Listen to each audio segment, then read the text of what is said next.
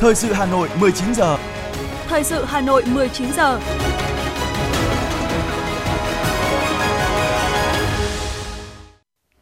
Lê Thông và Lưu Hường xin được đồng hành cùng quý vị và các bạn trong chương trình thời sự tối nay, thứ hai ngày 14 tháng 11 năm 2022. Những nội dung chính sẽ được đề cập đến trong chương trình. Chủ tịch nước Nguyễn Xuân Phúc tiếp thống đốc bang Oregon, Hoa Kỳ. Thủ tướng Phạm Minh Chính chủ trì lễ đón Thủ tướng New Zealand thăm chính thức Việt Nam. Bộ Tài chính khuyến nghị về thị trường trái phiếu doanh nghiệp. Trong phần tin thế giới, Trung Quốc kêu gọi các nước Đông Á hợp tác để thúc đẩy hòa bình. Nghi phạm thực hiện vụ đánh bom ở Istanbul khiến gần 100 người thương vong bị bắt giữ. Sau đây là nội dung chi tiết. Thưa quý vị và các bạn, sáng nay tại Phủ Chủ tịch, Chủ tịch nước Nguyễn Xuân Phúc đã tiếp bà Kate Brown, Thống đốc bang Oregon, Hoa Kỳ, đang có chuyến thăm và làm việc tại Việt Nam. Chào mừng bà Kate Brown trong chuyến thăm Việt Nam lần thứ hai, Chủ tịch nước Nguyễn Xuân Phúc bày tỏ trân trọng, cảm ơn tình cảm và đánh giá tốt đẹp của Thống đốc bang Oregon dành cho Việt Nam. Chủ tịch nước chúc mừng bang Oregon dưới sự lãnh đạo của bà Kate Brown đã kiểm soát tốt dịch bệnh COVID-19 và đạt được nhiều thành tựu kinh tế xã hội, đặc biệt là tỷ lệ việc làm tăng nhanh, thất nghiệp giảm mạnh. Chủ tịch nước khẳng định Việt Nam coi Hoa Kỳ là một trong những đối tác quan trọng hàng đầu với kim ngạch năm 2021 đạt gần 120 tỷ đô la Mỹ. Việt Nam mong muốn phát triển quan hệ đối tác toàn diện với Hoa Kỳ ngày càng thực chất, hiệu quả và ổn định. Thống đốc bang Oregon trân trọng cảm ơn Chủ tịch nước Nguyễn Xuân Phúc đã dành thời gian tiếp, bày tỏ vui mừng trước sự phát triển tốt đẹp của mối quan hệ hai nước Việt Nam Hoa Kỳ. Bà Kate Brown cho rằng Việt Nam là một thị trường tiềm năng của bang Oregon, mong muốn trong thời gian tới có thêm nhiều cơ hội rộng mở để trao đổi các loại hàng hóa giữa hai bên. Chiều nay tại Phủ Chủ tịch, Thủ tướng Chính phủ Phạm Minh Chính đã chủ trì lễ đón Thủ tướng New Zealand Jacinda Ardern và đoàn đại biểu cấp cao Cộng hòa New Zealand thăm chính thức Việt Nam từ ngày 14 tháng 11 đến 17 tháng 11. Khi đoàn xe đưa Thủ tướng Jacinda Ardern và đoàn đại biểu cấp cao New Zealand vào tới quảng trường Phủ Chủ tịch, Thủ tướng Phạm Minh Chính đã ra tận cửa xe ô tô đón Thủ tướng Jacinda Ardern. Hai thủ tướng mừng rỡ gặp nhau, bắt tay nồng ấm, các cháu học sinh gửi tới Thủ tướng New Zealand Jacinda Ardern bó hoa tươi thắm. Thủ tướng Phạm Minh Chính mời Thủ tướng New Zealand bước lên thảm đỏ trong tiếng vẫy chào của các em học sinh với cờ hoa rực rỡ trên tay.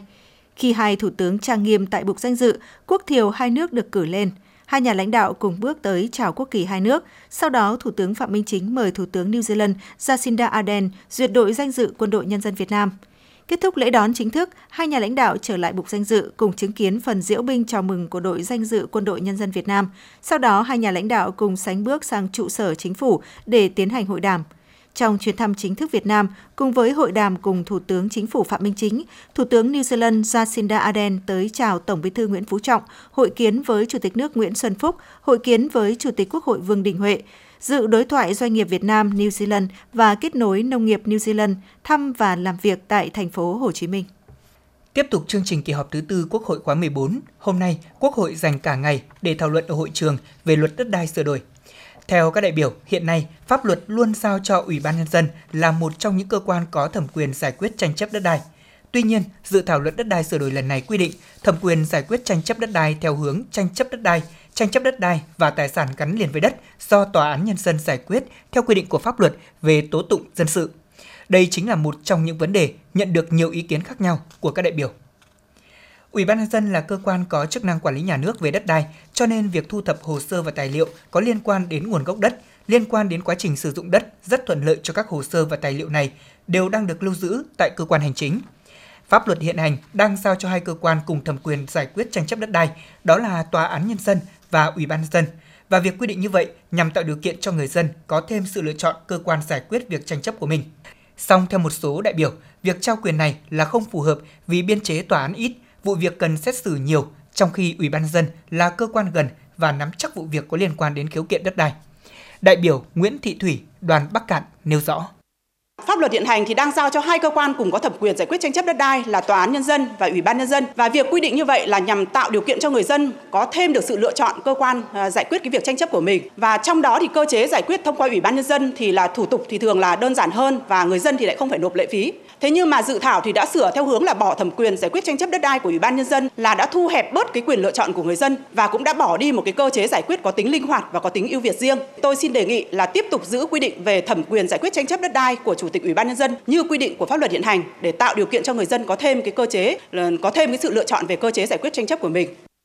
Tranh luận về quan điểm này, đại biểu Lê Xuân Thân, đoàn Khánh Hòa cho rằng nên bảo hẳn quyền của Ủy ban nhân dân trong việc giải quyết tranh chấp đất đai.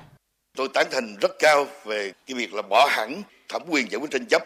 của Ủy ban nhân dân đối với tranh chấp quyền sử dụng đất và tất cả tập trung vào các cơ quan, trong đó có cơ quan tòa án. Theo điều 102 của Hiến pháp năm 2013 quy định, tòa án là cơ quan xét xử, có nghĩa là tất cả mọi tranh chấp đều phải qua xét xử và các cơ quan khác thì không có giao chức năng nhiệm vụ này. Vì vậy cho nên là việc bỏ hẳn cái thẩm quyền này của Ủy ban nhân dân là phù hợp với hiến pháp năm 2013. Một số ý kiến cho rằng việc lựa chọn cơ quan giải quyết tranh chấp có liên quan đến đất đai cần bảo đảm quyền tự do lựa chọn của người dân cũng như cần có cơ chế bảo đảm quyền lợi và trách nhiệm của người dân. Các đại biểu cũng cho rằng cơ quan soạn thảo cần nghiên cứu bổ sung thêm nội hàm để làm rõ hơn những quy định có liên quan đến quyền và nghĩa vụ của công dân. Đại biểu Trần Thị Thanh Hương, đoàn đại biểu Quốc hội tỉnh An Giang nêu ý kiến đề nghị nghiên cứu bổ sung thêm nội hàm, làm rõ hơn những quy định có liên quan đến quyền và nghĩa vụ của công dân tại mục 3 chương 2, nhất là các khoản có liên quan đến người dân như là tham gia góp ý kiến về quy hoạch kế hoạch sử dụng đất, tham gia góp ý về phương án bồi thường, hỗ trợ tái định cư, giám sát việc tổ chức thực hiện chính sách pháp luật về đất đai, tham gia thảo luận và kiến nghị với cơ quan nhà nước về công tác quản lý sử dụng đất đai nhằm tạo điều kiện để người dân dễ tiếp cận và dễ áp dụng hơn trong thực tiễn. Góp ý về vấn đề bỏ khung giá đất, bỏ khung giá quyền sử dụng đất, đại biểu Nguyễn Anh Trí, đoàn Hà Nội cho rằng cần phải tiếp tục giả soát, hoàn thiện các quy định cụ thể có liên quan đến việc bỏ khung giá đất. Vấn đề bỏ khung giá đất, à, bỏ khung giá quyền sử dụng đất là việc rất nên làm theo nghị quyết số 18 của Trung ương để giải quyết những bất hợp lý tồn tại lâu nay làm tắc nghẽn quá trình đền bù giải tỏa để thực hiện dự án lớn, nhỏ. Mong ban soạn thảo cần có quy định cụ thể về thủ tục quy trình thực hiện và phương pháp xác định giá quyền sử dụng đất để dù bỏ khung giá quyền sử dụng đất nhưng vẫn đảm bảo chặt chẽ nhưng vẫn tiền lợi và hiệu quả cần quy định rõ chức năng vai trò và nhiệm vụ của hội đồng thẩm định giá quyền sử dụng. Liên quan đến việc mở rộng hạn mức chuyển nhượng quyền sử dụng đất nông nghiệp của hộ gia đình, cá nhân, mở rộng đối tượng nhận chuyển nhượng quyền sử dụng đất trồng lúa, đại biểu Đỗ Đức Hiền của đoàn thành phố Hồ Chí Minh cho rằng cần lượng hóa và đánh giá sâu hơn những tác động của chính sách này. Đề nghị cơ quan chủ trì soạn thảo cân nhắc kỹ ý kiến thẩm tra của Ủy ban Kinh tế, bảo đảm thể chế đúng, đủ chủ trương của Đảng đã được xác định tại nghị quyết số 18 của Trung ương. Theo đó, vừa tạo điều kiện để người sử dụng đất nông nghiệp được chuyển đổi mục đích cây trồng, vật nuôi, nâng cao hiệu quả sử dụng đất nông nghiệp theo quy hoạch, nhưng cũng đồng thời bảo đảm kiểm soát chặt chẽ việc chuyển đổi mục đích sử dụng đất, đặc biệt là đất trồng lúa. Ngoài ra, do các vấn đề chính phủ xin ý kiến đều là những nội dung mới, lớn, phức tạp, ảnh hưởng trực tiếp đến quyền, nghĩa vụ của các chủ thể sử dụng đất. Do đó, đề nghị cơ quan chủ trì soạn thảo tiếp tục giả soát, bổ sung lý lẽ cho từng loại ý kiến đã nêu trong tờ trình, lượng hóa và đánh giá sâu hơn về những tác động của chính sách mới, tạo điều kiện để các đại biểu Quốc hội, đặc biệt là nhân dân tham gia ý kiến cụ thể hơn trong thời gian tới. Nhiều đại biểu cũng đề nghị quy định thêm về việc hỗ trợ vốn ưu đãi, học nghề, việc làm cho người bị thu hồi đất, thực hiện đúng mục tiêu, chỗ ở mới tốt hơn nơi ở cũ, vì người bị thu hồi đất không chỉ chịu thiệt về đất đai mà còn chịu thiệt về nhiều tài sản khác gắn liền với đất đai và sinh kế. Với đa số phiếu tán thành, Quốc hội đã biểu quyết thông qua luật phòng chống bạo lực gia đình sửa đổi. Dự án luật sau khi chỉnh lý còn 56 điều, với phương pháp tiếp cận dựa trên quyền con người và lấy người bị bạo lực gia đình làm trung tâm, sửa đổi bổ sung các hành vi bạo lực gia đình, sửa đổi bổ sung nhóm đối tượng được áp dụng tương tự, bổ sung quy định để tăng tính khả thi áp dụng luật đối với người nước ngoài cư trú ở Việt Nam – Luật cũng sửa đổi bổ sung các biện pháp bảo vệ, hỗ trợ, xử lý vi phạm trong phòng chống bạo lực gia đình để khắc phục những bất cập của luật hiện hành, đáp ứng yêu cầu của thực tiễn, khuyến khích xã hội hóa công tác phòng chống bạo lực gia đình, đồng thời nâng cao trách nhiệm của nhà nước trong bố trí nguồn lực cho phòng chống bạo lực gia đình để hướng tới xây dựng và phát triển các cơ sở trợ giúp về phòng chống bạo lực gia đình, hoạt động chuyên nghiệp hiệu quả, sửa đổi bổ sung quy định về trách nhiệm của chính phủ, cơ quan quản lý nhà nước về phòng chống bạo lực gia đình và cơ quan tổ chức có liên quan trong phòng chống bạo lực gia đình – Luật cũng quy định các hành vi bạo lực gia đình bao gồm cưỡng ép tảo hôn, kết hôn, ly hôn hoặc cản trở kết hôn, ly hôn hợp pháp, cưỡng ép mang thai, phá thai, lựa chọn giới tính thai nhi,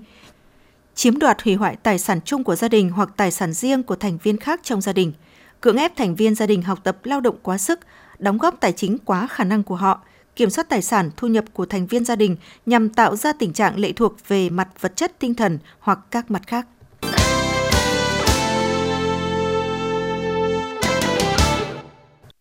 Chương trình xin được tiếp tục với một số thông tin đáng chú ý khác. Sáng nay, huyện Thường Tín trọng thể tổ chức lễ khởi công xây dựng khu lưu niệm anh hùng dân tộc, danh nhân văn hóa Nguyễn Trãi. Các đồng chí Ủy viên Bộ Chính trị, Bí thư Thành ủy Hà Nội Đinh Tiến Dũng, Ủy viên Trung ương Đảng, Phó Bí thư Thường trực Thành ủy Nguyễn Thị Tuyến, Phó Bí thư Thành ủy, Chủ tịch Hội đồng nhân dân thành phố Nguyễn Ngọc Tuấn, Phó Chủ tịch Ủy ban nhân dân thành phố Hà Minh Hải cùng đại diện lãnh đạo các bộ, ban ngành trung ương và thành phố Hà Nội tham dự. Cụ thể hóa nghị quyết của Đảng và Nhà nước về phát triển văn hóa với quan điểm văn hóa phải được đặt ngang hàng với kinh tế, chính trị, xã hội, thực hiện nghị quyết số 09 của Thành ủy Hà Nội về phát triển công nghiệp văn hóa trên địa bàn thủ đô giai đoạn 2021-2022, định hướng đến năm 2030, tầm nhìn đến năm 2055. Nghị quyết số 02 của Hội đồng Nhân dân thành phố Hà Nội về việc đầu tư tu bổ và tôn tạo di tích trong giai đoạn 2022-2025 cùng các năm tiếp theo. Dự án xây dựng khu lưu niệm anh hùng dân tộc, danh nhân văn hóa Nguyễn Trãi là công trình có ý nghĩa to lớn về văn hóa và là nơi giáo dục tinh thần đoàn kết, truyền thống yêu nước cho các thế hệ hôm nay và mai sau. Với tổng mức đầu tư 144 tỷ đồng sử dụng nguồn vốn ngân sách của huyện Thường Tín, dự án thành công sẽ là một trong số những công trình văn hóa tiêu biểu tạo tiền đề quan trọng trong việc xây dựng phát triển ngành công nghiệp văn hóa của thủ đô Hà Nội. Chiều nay tại Hà Nội, Ủy viên Trung ương Đảng, Phó Bí thư Thành ủy, Chủ tịch Ủy ban dân thành phố Hà Nội Trần Sĩ Thanh đã tiếp bà Kate Brown, thống đốc bang Oregon, Hoa Kỳ, nhân dịp bà thăm và làm việc tại Việt Nam. Vui mừng chào đón bà Kate Brown và đoàn đại biểu bang Oregon tới Hà Nội, Chủ tịch Ủy ban dân thành phố Trần Sĩ Thanh đánh giá cao những lĩnh vực đầu tư của bang Oregon tại Việt Nam cũng như Hà Nội – Điểm lại những thành tiệu phát triển của thủ đô và những năm gần đây, Chủ tịch Ủy ban dân thành phố cho biết Hà Nội là một trung tâm văn hóa, kinh tế, chính trị lớn của Việt Nam, là thủ đô ngàn năm văn hiến. Hà Nội sẽ phát huy lợi thế trên nhiều lĩnh vực, đặc biệt là văn hóa và giáo dục. Với dân số gần 9 triệu dân, thành phố đang nỗ lực giải quyết các vấn đề đô thị như giao thông môi trường. Theo Chủ tịch Ủy ban dân thành phố Hà Nội, phát triển nguồn nhân lực và đảm bảo đời sống nhân dân thủ đô là trọng tâm của chính quyền thành phố. Thế nên, tiềm năng hợp tác giữa bang Oregon và Hà Nội rất rộng lớn. Chủ tịch Ủy ban dân thành phố Trần Sĩ Thanh kỳ vọng chuyến thăm của Thống đốc Kate Brown là cơ hội quý báu để tăng cường các cơ hội hợp tác giữa Hoa Kỳ với Việt Nam cũng như Hà Nội nói riêng.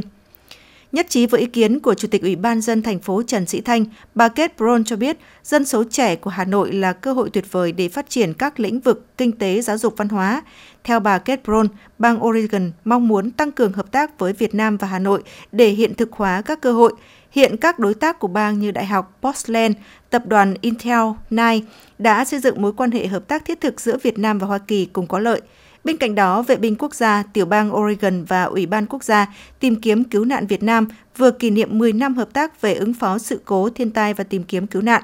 Thống đốc bang Oregon đề nghị hai bên tăng cường hơn nữa hợp tác về vấn đề này trong thời gian tới. Bày tỏ vui mừng thời gian qua, trường Đại học Portland đã hợp tác tốt với Việt Nam. Bà Thống đốc mong muốn thúc đẩy hợp tác giáo dục sâu rộng, trao đổi sinh viên hai chiều để có thêm nhiều sinh viên Việt Nam sang học tại Đại học Portland và sinh viên bang Oregon sang Việt Nam học tập giao lưu. Sáng nay, Ủy ban dân thành phố Hà Nội đã tổ chức lễ phát động tháng hành động vì bình đẳng giới và phòng ngừa ứng phó với bạo lực trên cơ sở giới thành phố Hà Nội năm 2022 đồng chí Trử Xuân Dũng, Phó Chủ tịch Ủy ban dân thành phố Hà Nội, trưởng ban vì sự tiến bộ phụ nữ Hà Nội chủ trì lễ phát động. Phát biểu tại lễ phát động, Phó Chủ tịch Ủy ban dân thành phố Hà Nội Trử Xuân Dũng nhấn mạnh, ý nghĩa chủ đề đảm bảo an sinh xã hội, tăng quyền năng và tạo cơ hội cho phụ nữ và trẻ em gái nhằm thực hiện bình đẳng giới, xóa bỏ bạo lực trên cơ sở giới. Đồng chí Trử Xuân Dũng yêu cầu tiếp tục tăng cường tuyên truyền, phổ biến quán triệt và thực hiện nghiêm túc đồng bộ các quy định chung của Trung ương và thành phố về công tác bình đẳng giới vì sự tiến bộ của phụ nữ và trẻ em gái, tạo sức lan tỏa tiền đề cho sự phát triển kinh tế, an sinh xã hội của địa phương và thành phố. Tổ chức các hoạt động hưởng ứng tháng hành động, đa dạng hình thức tuyên truyền tập huấn nhằm nâng cao nhận thức về giới, bình đẳng giới, phòng chống bạo lực, xâm hại phụ nữ và trẻ em với các hình thức phù hợp, an toàn, hiệu quả, tiết kiệm. Sáng nay tại trường đào tạo cán bộ Lê Hồng Phong, Ủy viên Thường vụ Trưởng ban Tổ chức Thành ủy Vũ Đức Bảo đã trực tiếp truyền đạt chuyên đề xây dựng tổ chức bộ máy tinh gọn, hoạt động hiệu lực hiệu quả gắn với tinh giản biên chế và xây dựng vị trí việc làm đối với các cơ quan đơn vị thành phố cho các học viên lớp bồi dưỡng cán bộ quy hoạch nguồn Ban chấp hành Đảng bộ thành phố Hà Nội nhiệm kỳ 2025-2030. Chuyên đề do trưởng ban tổ chức thành ủy truyền đạt tập trung các nội dung về tình hình tổ chức bộ máy, những kết quả nổi bật, thực hiện các mô hình tổ chức mới, thí điểm kiêm nhiệm chức danh định hướng về tổ chức bộ máy, mô hình mới, cách làm sáng tạo trong triển khai vị trí việc làm, cách làm và kinh nghiệm của thành phố để hoàn thành chỉ tiêu giảm 10% biên chế giai đoạn 2016-2021. Các học viên cũng dành thời gian trao đổi nhiều vấn đề liên quan, những khó khăn vướng mắc và đề xuất các giải pháp đột phá để tiếp tục thực hiện tốt chủ trương của Đảng về xây dựng tổ chức bộ máy tinh gọn, hoạt động hiệu lực hiệu quả, những bất cập khó khăn hạn chế về tổ chức bộ máy của Đảng và hệ thống chính trị, đề xuất giải pháp thực hiện vị trí việc làm, giải pháp để hoàn thành chỉ tiêu tinh giản biên chế giai đoạn 2022-2026. Sáng nay, Hội đồng Nhân dân quận Tây Hồ khóa 6, nhiệm kỳ 2021-2026 tổ chức kỳ họp thứ 8, kỳ họp chuyên đề để xem xét và quyết định một số nội dung quan trọng thuộc thẩm quyền. Dự kỳ họp có Ủy viên Ban Thường vụ Thành ủy, Chủ tịch Ủy ban Mặt trận Tổ quốc Việt Nam thành phố Hà Nội Nguyễn Lan Hương. Tại kỳ họp này, Hội đồng Nhân dân quận Tây Hồ đã quyết nghị kiện toàn chức danh Phó Chủ tịch Ủy ban Nhân dân quận và các Ủy viên Ủy ban Nhân dân quận nhiệm kỳ 2021-2026, xem xét phê duyệt phương án điều chỉnh và bổ sung dự toán chi năm 2022, phê duyệt chủ trương đầu tư và điều chỉnh chủ trương đầu tư một số dự án đầu tư công thuộc kế hoạch đầu tư công giai đoạn 2021-2025, đáp ứng yêu cầu phát triển kinh tế xã hội, đảm bảo những vấn đề dân sinh trên địa bàn quận, làm căn cứ để xem xét phê duyệt cập nhật và điều chỉnh kế hoạch đầu tư công trung hạn giai đoạn 2021-2025 và năm 2022 của quận Tây Hồ. Với sự đồng tình nhất trí cao, Hội đồng Nhân dân quận đã bầu đồng chí Nguyễn Thanh Tịnh, trưởng ban tuyên giáo quận ủy, giữ chức danh Phó Chủ tịch Ủy ban Nhân dân quận thông qua một số chức danh quan trọng khác. Sáng nay, Tổ đại biểu Hội đồng Nhân dân thành phố Hà Nội, đơn vị bầu cử số 14 đã tiếp xúc cử tri huyện Thanh Oai trước kỳ họp thường kỳ thứ 10 Hội đồng Nhân dân thành phố khóa 16, nhiệm kỳ 2021-2026.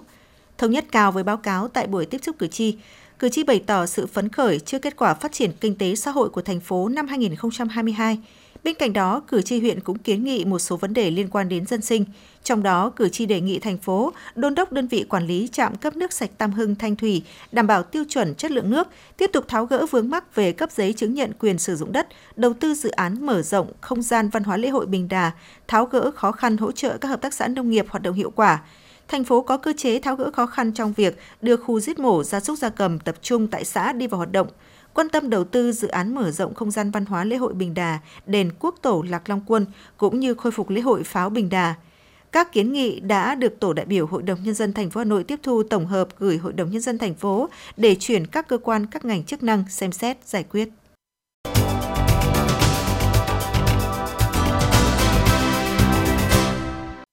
Xin được chuyển sang một số thông tin về kinh tế. Thưa quý vị các bạn, ngày hôm nay, Bộ Tài chính tiếp tục phát đi những thông tin lưu ý về thị trường trái phiếu doanh nghiệp.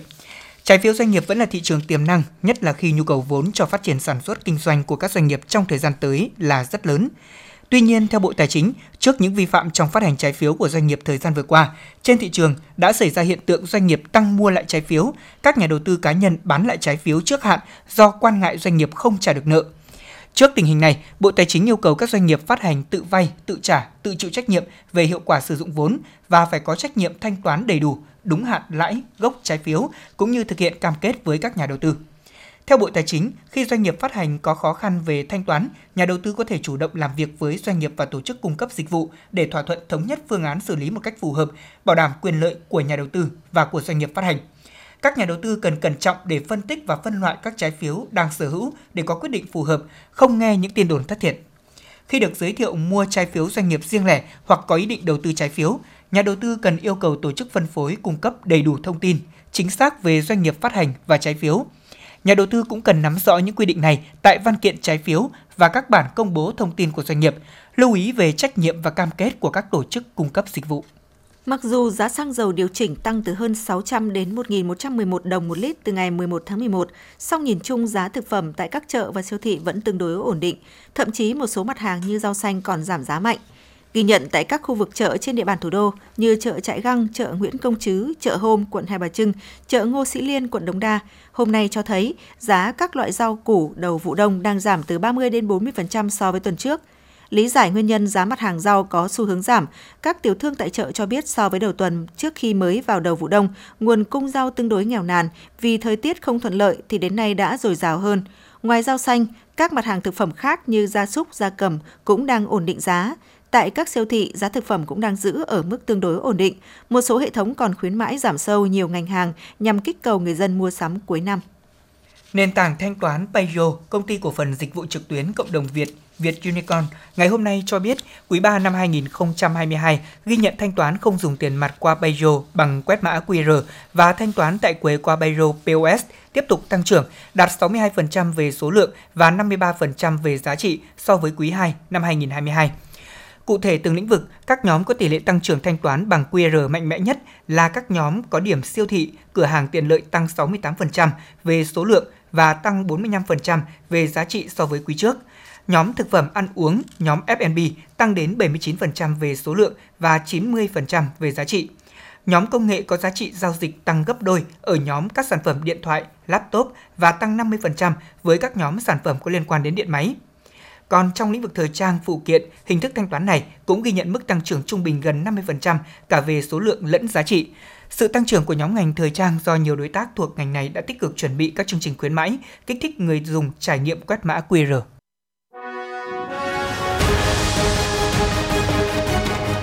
Thời sự Hà Nội, nhanh, chính xác, tương tác cao. Thời sự Hà Nội, nhanh, chính xác, tương tác cao.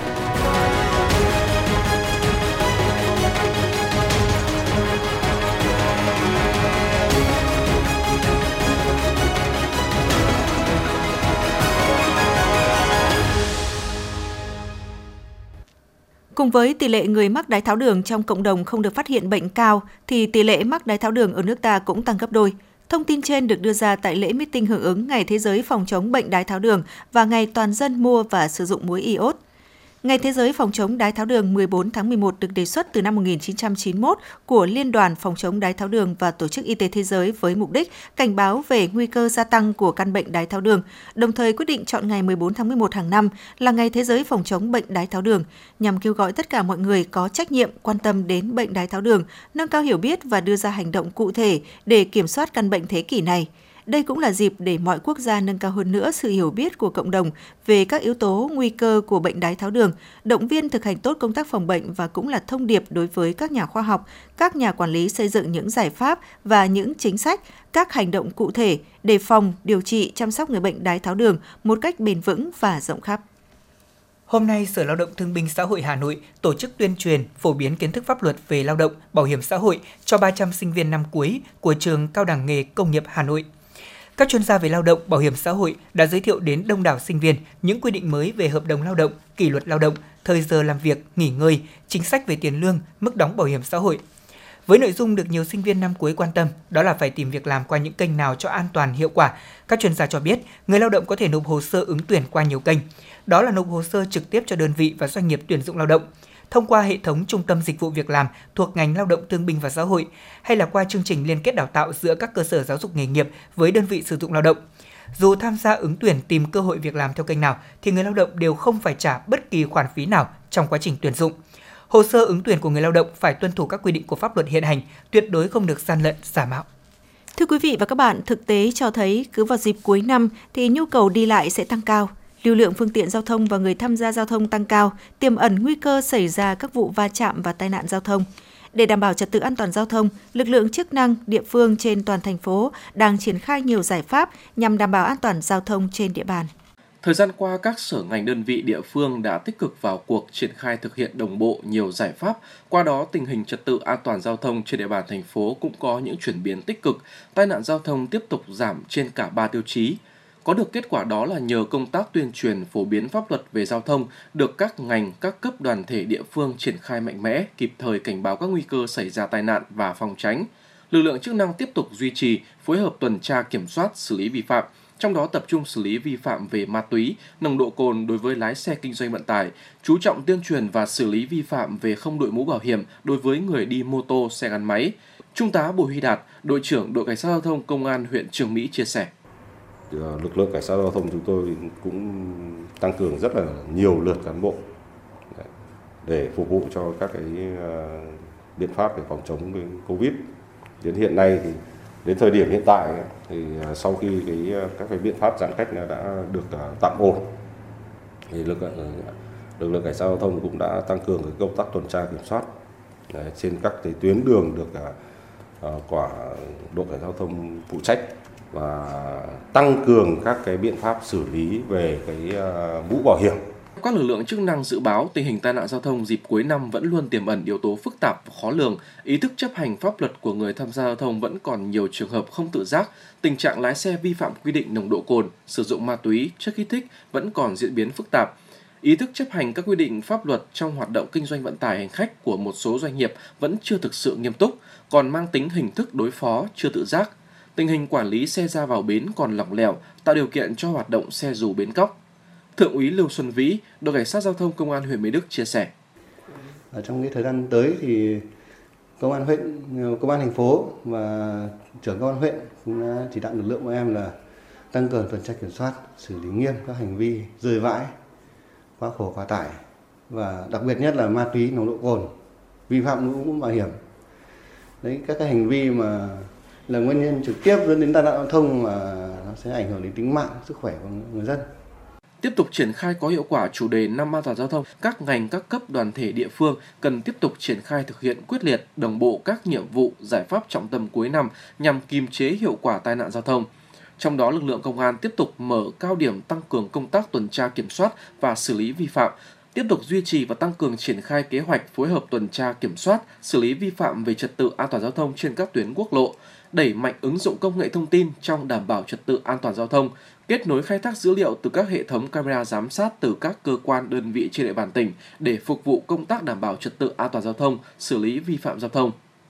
Trung tá Bùi Thanh Hiếu, Phó đội trưởng đội cảnh sát giao thông công an huyện Ứng Hòa cho biết. Thì ờ, lực lượng cảnh sát giao thông công an huyện Ứng Hòa tập trung vào công tác uh, tuyên truyền, giáo dục pháp luật về trật tự an toàn giao thông đối với tất cả người dân trên địa bàn huyện Ứng Hòa hai là chúng tôi tăng cường công tác à, tuần tra kiểm soát xử lý vi phạm như là chuyên đề về nồng độ cồn đề về không đúng bảo hiểm à, tải trọng và chúng tôi cũng à, tăng cường cái công tác trật tự công cộng xử lý các cái hành vi vi phạm về lòng lề đường lấn chiếm lòng lề đường trên địa bàn huyện Ứng Hòa. Bên cạnh đó, tổ liên ngành tổ chức kiểm tra thường xuyên đối với các doanh nghiệp, đơn vị kinh doanh vận tải bằng ô tô, kết hợp khai thác dữ liệu giám sát hành trình để quản lý hoạt động phương tiện kinh doanh vận tải, phát hiện xử lý nghiêm các trường hợp vi phạm nhằm đảm bảo tình hình trật tự an toàn giao thông trong hoạt động kinh doanh vận tải hành khách trên địa bàn thành phố. Cùng với giải pháp tuần tra cần tăng cường công tác tuyên truyền phổ biến về pháp luật trật tự an toàn giao thông, phòng chống tác hại của rượu bia, nâng cao ý thức trách nhiệm của mỗi người dân khi tham gia giao thông – tiếp tục củng cố, duy trì và nhân rộng các mô hình hay, phát huy hiệu quả về công tác đảm bảo trật tự an toàn giao thông.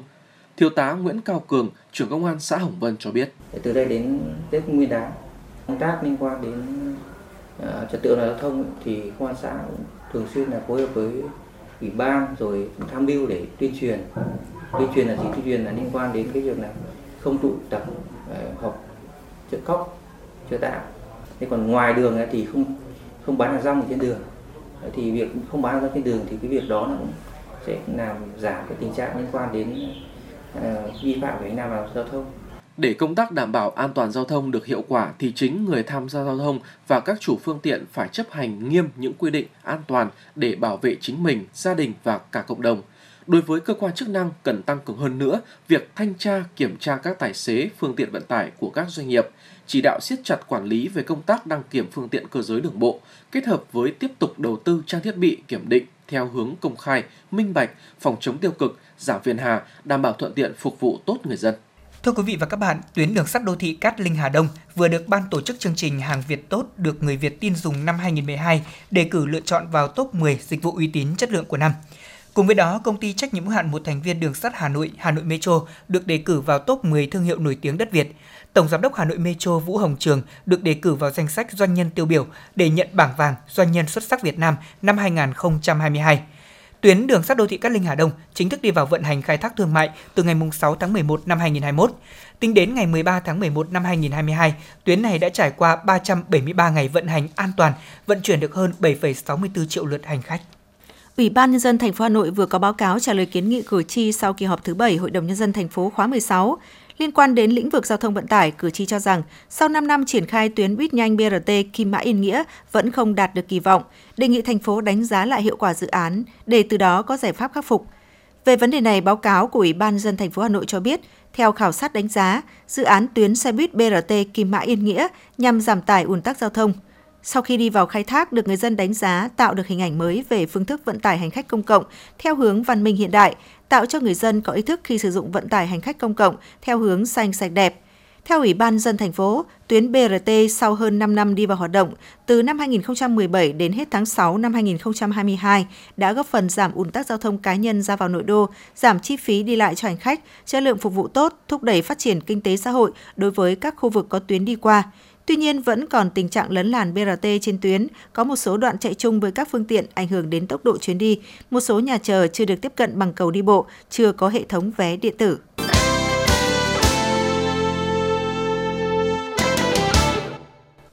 Thưa quý vị và các bạn, cuộc thi Hà Nội sáng tạo do Sở Văn hóa Thể thao Hà Nội phối hợp với Trường Đại học Mỹ thuật Công nghiệp tổ chức nhằm tìm kiếm các ý tưởng mới, độc đáo trong kiến tạo các không gian, thiết kế sản phẩm sáng tạo cho Hà Nội đã lựa chọn ra được 200 tác phẩm tham dự buổi triển lãm trưng bày kết quả lần 1 tại nhà triển lãm 45 phố Tràng Tiền Hà Nội. Đây là một trong những sự kiện ý nghĩa cụ thể hóa cam kết với UNESCO khi Hà Nội được UNESCO vinh danh thành phố sáng tạo, gia nhập mạng lưới các thành phố sáng tạo trên thế giới. Phản ánh của phóng viên Như Hoa.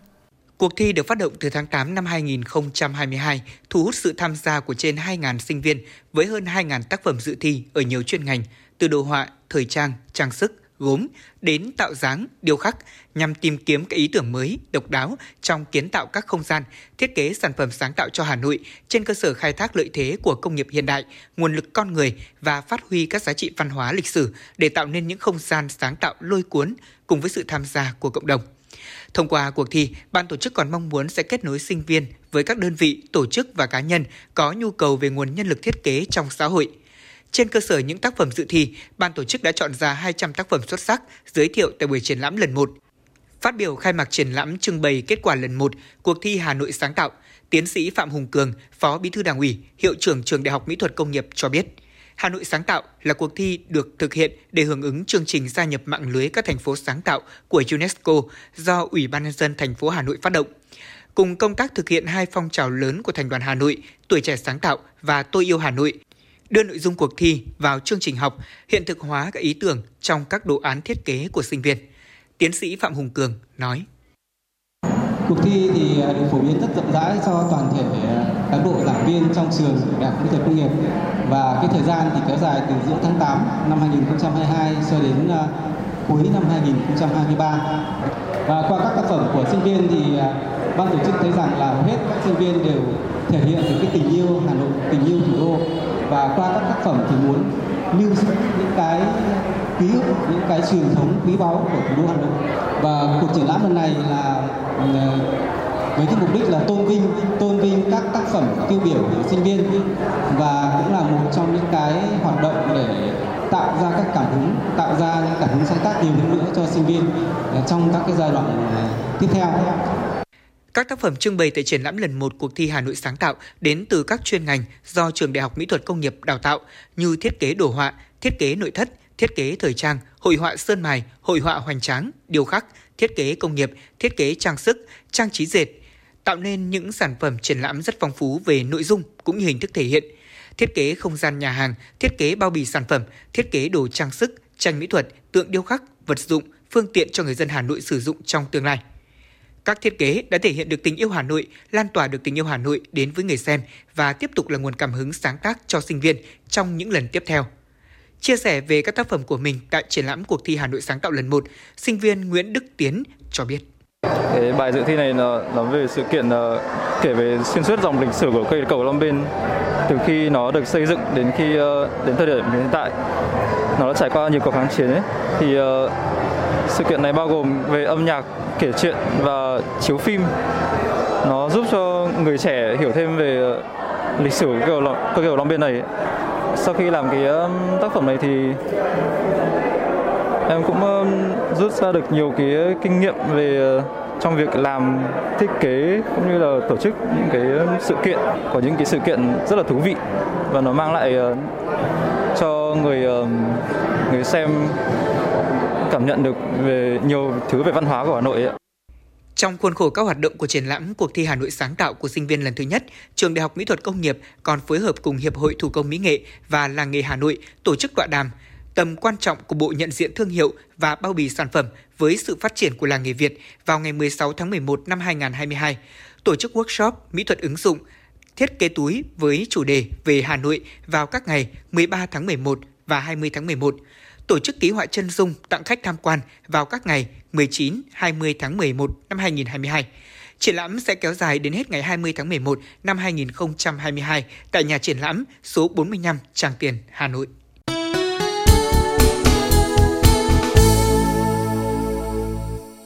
Xin được chuyển sang phần tin thế giới. Thủ tướng Trung Quốc Lý Khắc Cường đã kêu gọi chia sẻ cơ hội và tăng cường hợp tác khu vực để đạt được hòa bình, ổn định và thịnh vượng lâu dài ở Đông Á. Ông Lý Khắc Cường cho rằng khu vực Đông Á nhìn chung đã duy trì được hòa bình và ổn định, trong đó quá trình hội nhập kinh tế khu vực tiếp tục phát triển, hệ thống chuỗi cung ứng và công nghiệp ổn định đang hình thành. Tuy nhiên, trong bối cảnh tình hình khu vực và thế giới đầy phức tạp với những rủi ro và thách thức về năng lượng, lương thực và tài chính đang gia tăng, ông Lý Khắc Cường kêu gọi các quốc gia trong khu vực duy trì sự tôn trọng lẫn nhau, hợp tác cùng có lợi, cũng như cùng nhau giải quyết những nguy cơ và thách thức. Bộ trưởng Bộ Nội vụ Thổ Nhĩ Kỳ Suleiman Solu cho biết nghi phạm thực hiện vụ đánh bom ở Istanbul đã bị cảnh sát bắt giữ trong ngày hôm nay. Trước đó, ngày 13 tháng 11, 6 người đã thiệt mạng và 81 người khác bị thương khi một vụ nổ bom làm rung chuyển một con phố đi bộ đông đúc tại đại lộ Istinkan thuộc khu vực trung tâm thành phố Istanbul. Tổng thống Thổ Nhĩ Kỳ Tayyip Erdogan coi vụ đánh bom này là một hành động khủng bố.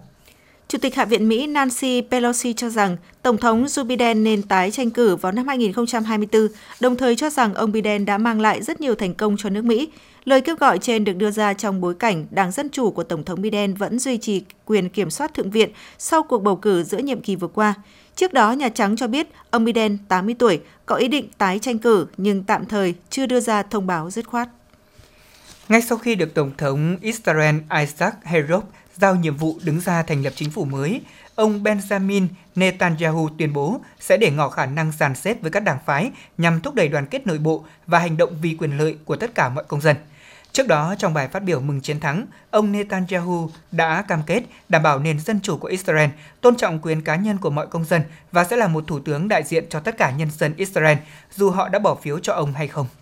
Hàng chục nghìn người đã đổ xuống các đường phố tại thủ đô Mexico City nhằm phản đối kế hoạch cải tổ Viện Bầu cử Quốc gia, cho rằng kế hoạch trên có thể sẽ tăng thêm quyền can thiệp của chính phủ vào hoạt động bầu cử. Đây được xem là một trong những cuộc biểu tình có quy mô lớn nhất kể từ khi ông Obrador nhậm chức hồi cuối năm 2018, diễn ra một cách ôn hòa, đoàn biểu tình bao gồm nhiều tầng lớp và lứa tuổi khác nhau. Hãng thông tấn quốc gia Sana của Syria cho biết Israel đã tiến hành không kích căn cứ không quân Sirat ở phía đông nam thành phố Homs trong đêm ngày 13 tháng 11. Vụ tấn công này đã khiến cho hai binh lính thiệt mạng và ba người khác bị thương. Các hệ thống phòng không của Syria đã được kích hoạt và đánh chặn một số tên lửa. Tuy nhiên thì một số tên lửa đã đánh trúng mục tiêu, gây ra thiệt hại về cơ sở hạ tầng. Bộ trưởng Tài chính Mỹ Janet Yellen thông báo chính quyền nước này sẽ áp đặt các biện pháp trừng phạt mới đối với một mạng lưới xuyên quốc gia gồm các cá nhân và công ty mua công nghệ quân sự hỗ trợ cho Nga trong cuộc xung đột tại Ukraine. Phát biểu bên lề hội nghị thượng đỉnh G20 tại Bali, Bộ trưởng Tài chính Mỹ Janet Yellen cho biết các biện pháp trừng phạt sẽ nhằm vào 14 cá nhân và 28 tổ chức, bao gồm cả những cá nhân hỗ trợ tài chính cho Nga trong cuộc xung đột tại Ukraine. Quỹ tiền tệ quốc tế IMF cho biết triển vọng kinh tế toàn cầu thậm chí sẽ còn ảm đạm hơn so với dự báo của tháng trước khi mà kết quả khảo sát quản lý mua hàng ngày càng có chiều hướng xấu đi trong những tháng trở lại đây. Theo IMF thì viễn cảnh u ám này bắt nguồn từ việc thắt chặt chính sách tiền tệ để ngăn chặn lạm phát và đà tăng trưởng yếu của Trung Quốc, tình trạng gián đoạn nguồn cung và mất an ninh lương thực kéo dài do cuộc xung đột giữa Nga và Ukraine. Tháng trước thì Quỹ tiền tệ quốc tế cũng đã giảm dự báo tăng trưởng kinh tế thế giới năm 2023 từ 2,9% xuống còn 2,7%.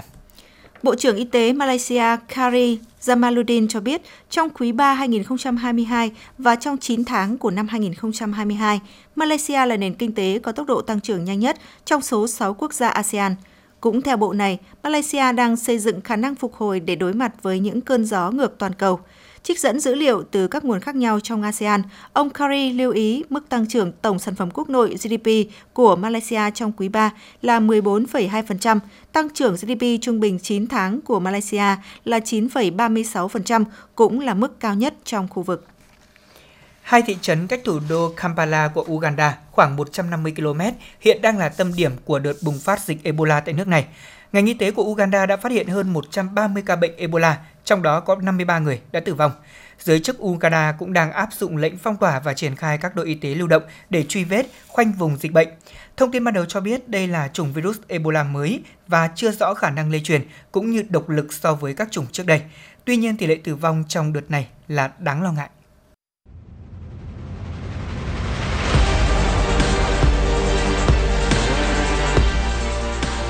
Bản tin thể thao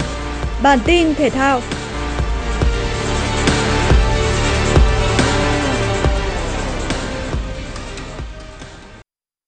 Vòng 25 V-League khép lại cũng là lúc cuộc đua ngôi vô địch ngã ngũ. Trên sân hàng đẫy, câu lạc bộ Hà Nội giành chiến thắng 2-0 trước câu lạc bộ Hồng Lĩnh Hà Tĩnh với hai bàn thắng do công của John Carles Lucas và Trần Văn Kiên. Thắng lợi này giúp đội bóng thủ đô đạt 50 điểm, chính thức lên ngôi vô địch trước một vòng đấu. Cùng giờ, câu lạc bộ Hải Phòng giành chiến thắng tưng bừng 4-1 trước Sông Lam Nghệ An nhưng chấp nhận về nhì chung cuộc khi có 48 điểm, kém câu lạc bộ Hà Nội 2 điểm nhưng đã thi đấu hết số trận tại V-League 2022. Câu lạc bộ Bình Định cũng chính thức về hạng 3 với 44 điểm sau chiến thắng 1-0 trước SHB Đà Nẵng. Nếu thắng lượt cuối, Bình Định cũng chỉ đạt tối đa 47 điểm, không thể chiếm ngôi nhì của Hải Phòng.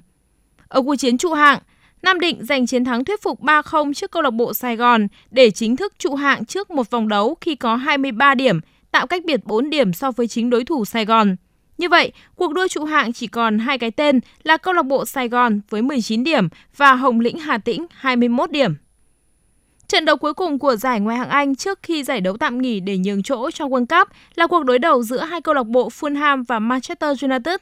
Phút 14, Christian Eriksen dứt điểm chính xác mở tỷ số trận đấu. Mặc dù sau đó Fulham có được bàn gỡ ở phút 61 do công của Daniel James, thế nhưng ở những phút bù giờ cuối cùng, cầu thủ trẻ Ganacho đã đóng vai người hùng của MU khi ghi bàn thắng ấn định thắng lợi 2-1 cho các cầu thủ đội khách.